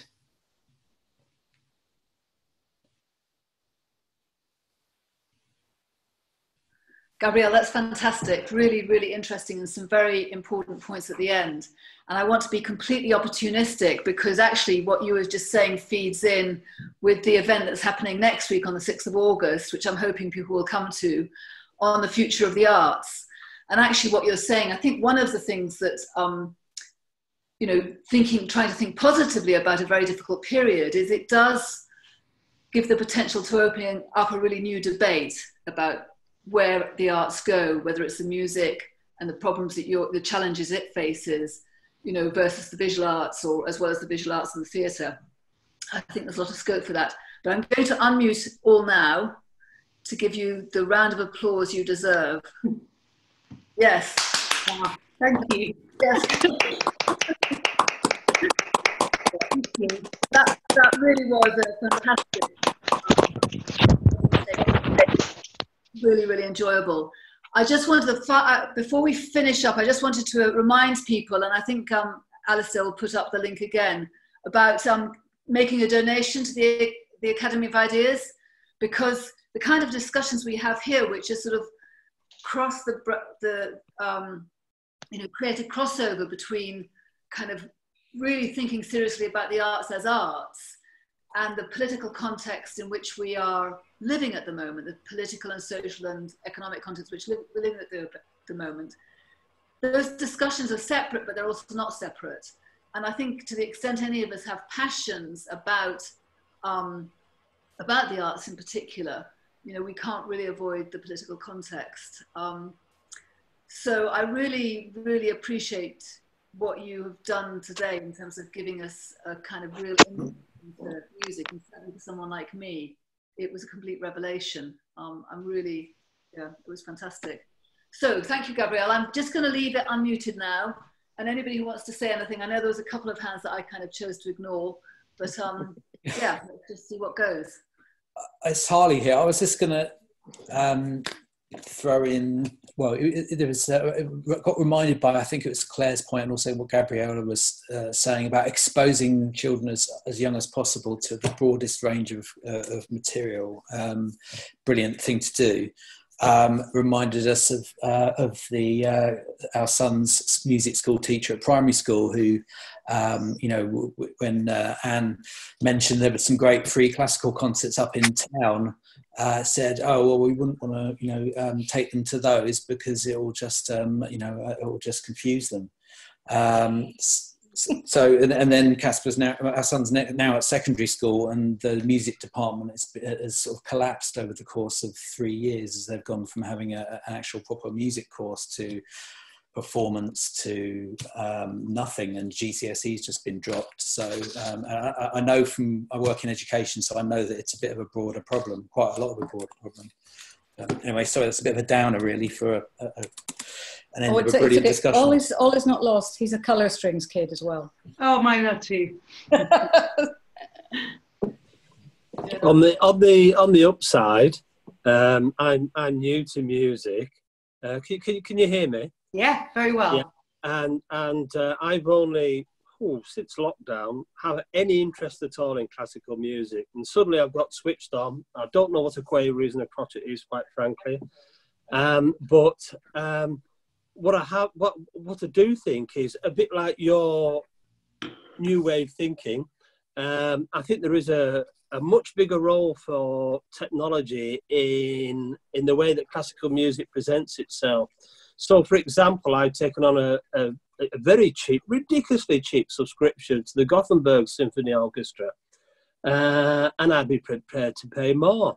Um, and, and I do think that I would have to travel quite a long way uh, and stay overnight to get to a performance.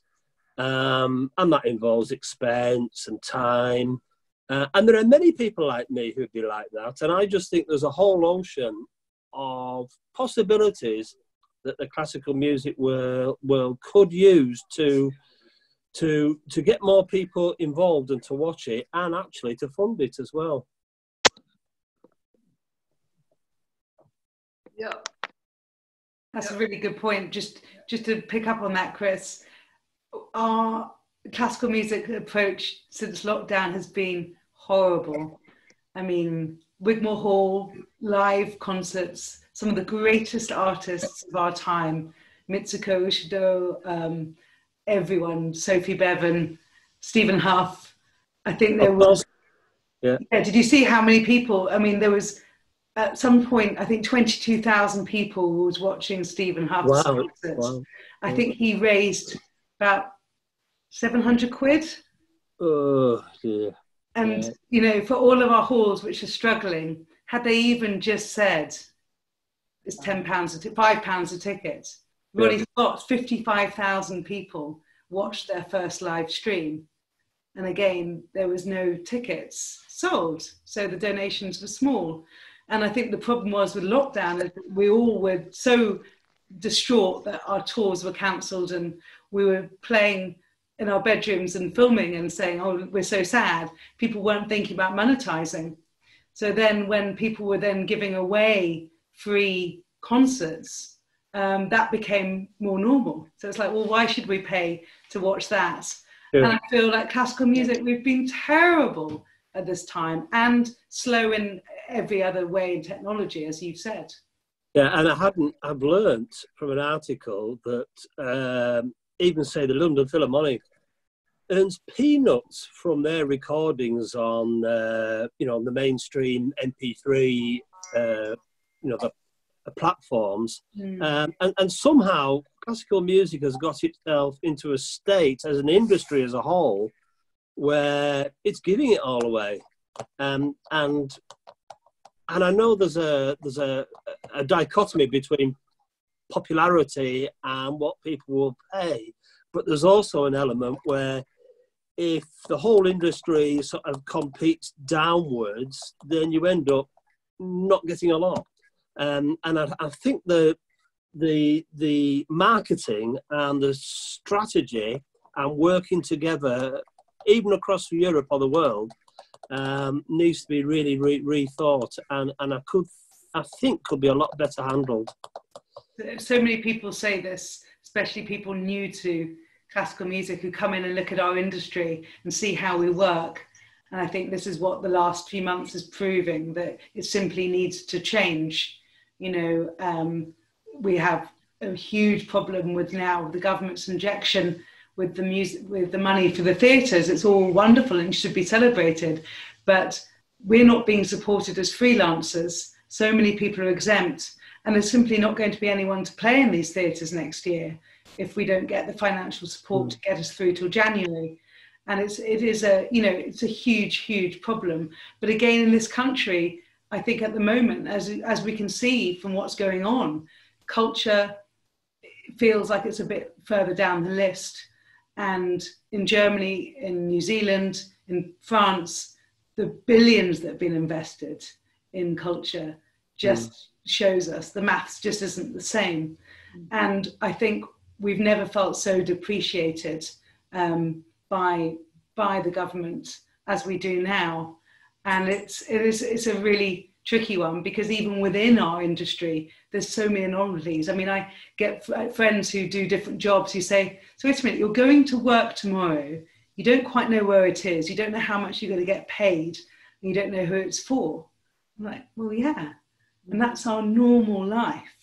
This is this case of just turning up and just playing, you know. And I think there's so many strange things, quirks that have lasted for so many hundreds of years. For example, even in the recording industry, when I go and do a film score, you don't know how much you're going to get paid and you don't want to know what it is. But if you ask, you'll never get booked again. So you have these, and you just think people who work in businesses, like, how does that even financially work? But it's just, that's what it is. Madness. It's total madness. Yeah. Yes. I mean, I, it, it is one of the things, isn't it, about, I think, because Claire was sort of talking about her own, you know, Philistinism, but it is that sense that you feel like the world, well, certainly British culture, I mean, I think it's never been known for its, um, you know, its kind of real appreciation of the arts. Uh, you know, there's a, you know, like the French, te you know, will tease the British for their Philistinism, and the Italians too will sort of, you know, um, point to the British for just not, you know, uh, loving art enough. But um, I think it had, I think there's sort of like the way education has gone over the last um, you know, two, few decades, is it's sort of like it's, it's driven out the arts so thoroughly at every level that it's sort of um it turned, you know, first of all it started talking about, you know, the arts being taught for um, reasons of, you know, social good or employment or whatever, and now it doesn't really even, you know, because it's clear you don't earn very much in the arts, so what's the point of learning them? I mean, that's kind of the way things have developed in education. It's sort of um everything is about employment, and it's not about really learning the arts as something that just is, you know, part of what makes life wonderful.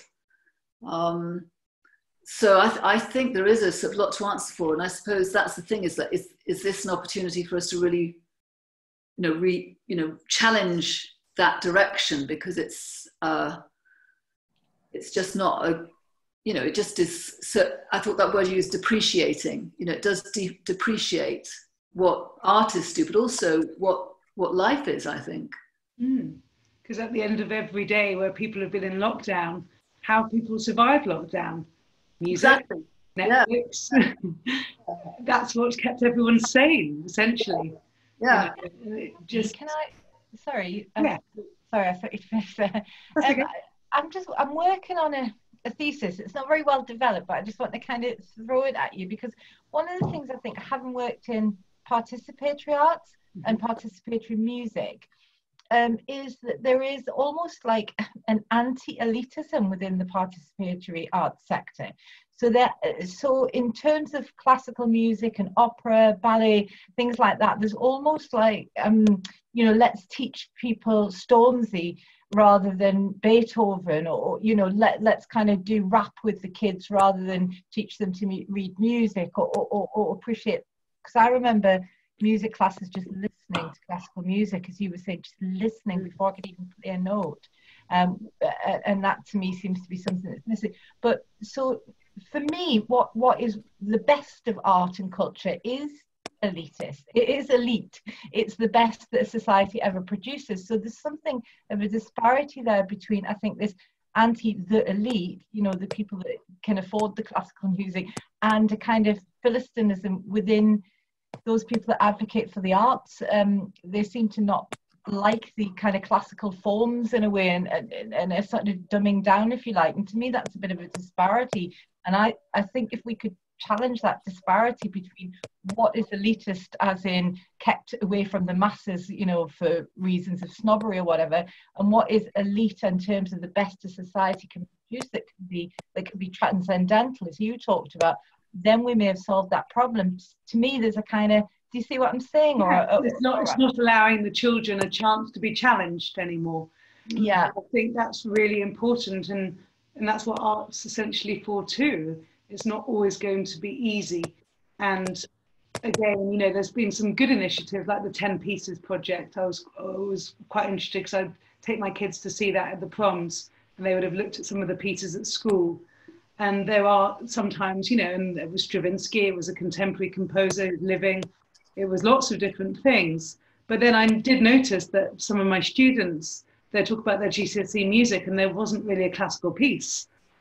And you sort of think, come on, you know, you just have to give people the chance, because actually, but, you know, if it's presented right and it's a good performance, and it's not, you know, kind of shoved aside as like an apology, children will have a reaction, you know, and it's okay. And, and again, we are trying to get better by having concerts which are specifically for children so they can move around and won't annoy sort of, you know, top price ticket holding adults, children's um, who have autis autism, and they're very careful, so you don't clap, you do this with your hands so it doesn't upset the children.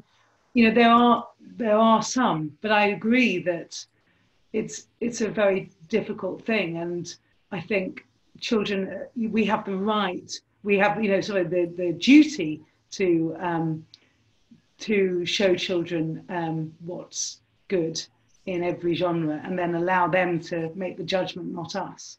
Mm. Very good. Okay. Well, I think probably we've exhausted the topic for now, at least. And that really was fantastic, Gabrielle. I, I really appreciate you giving your time for this. Oh, my um, absolute pleasure. I just have always just loved talking about these things. It's so yeah. important, you know. Because yeah, we, we, we're probably on a different stage, you know, we're on a stage and people are, yeah. you know, there's not that interaction. And again, this has been such a joy of lockdown, is having much more conversation and getting yeah. to know that, you know, we all miss each other as well. Yeah.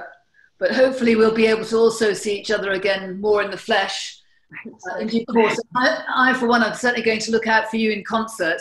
Thank you. Um, because, yeah, I'd love to, I mean, I love, you know, listening to what you say, and I've loved hearing your music um, online, but I'd love to come to a concert when those start up again, so. Thank you. I'll make sure my website's updated. Yes. I'm out of semi-employment, retirement. Yeah. Good. Okay. Well, Great. thank you, thank everybody. You. Thank you, Thank you so much, everyone. I really appreciate it. Very, very much. Thank, Thank you, everyone. You. Thank you. Bye-bye. Bye, Gabrielle.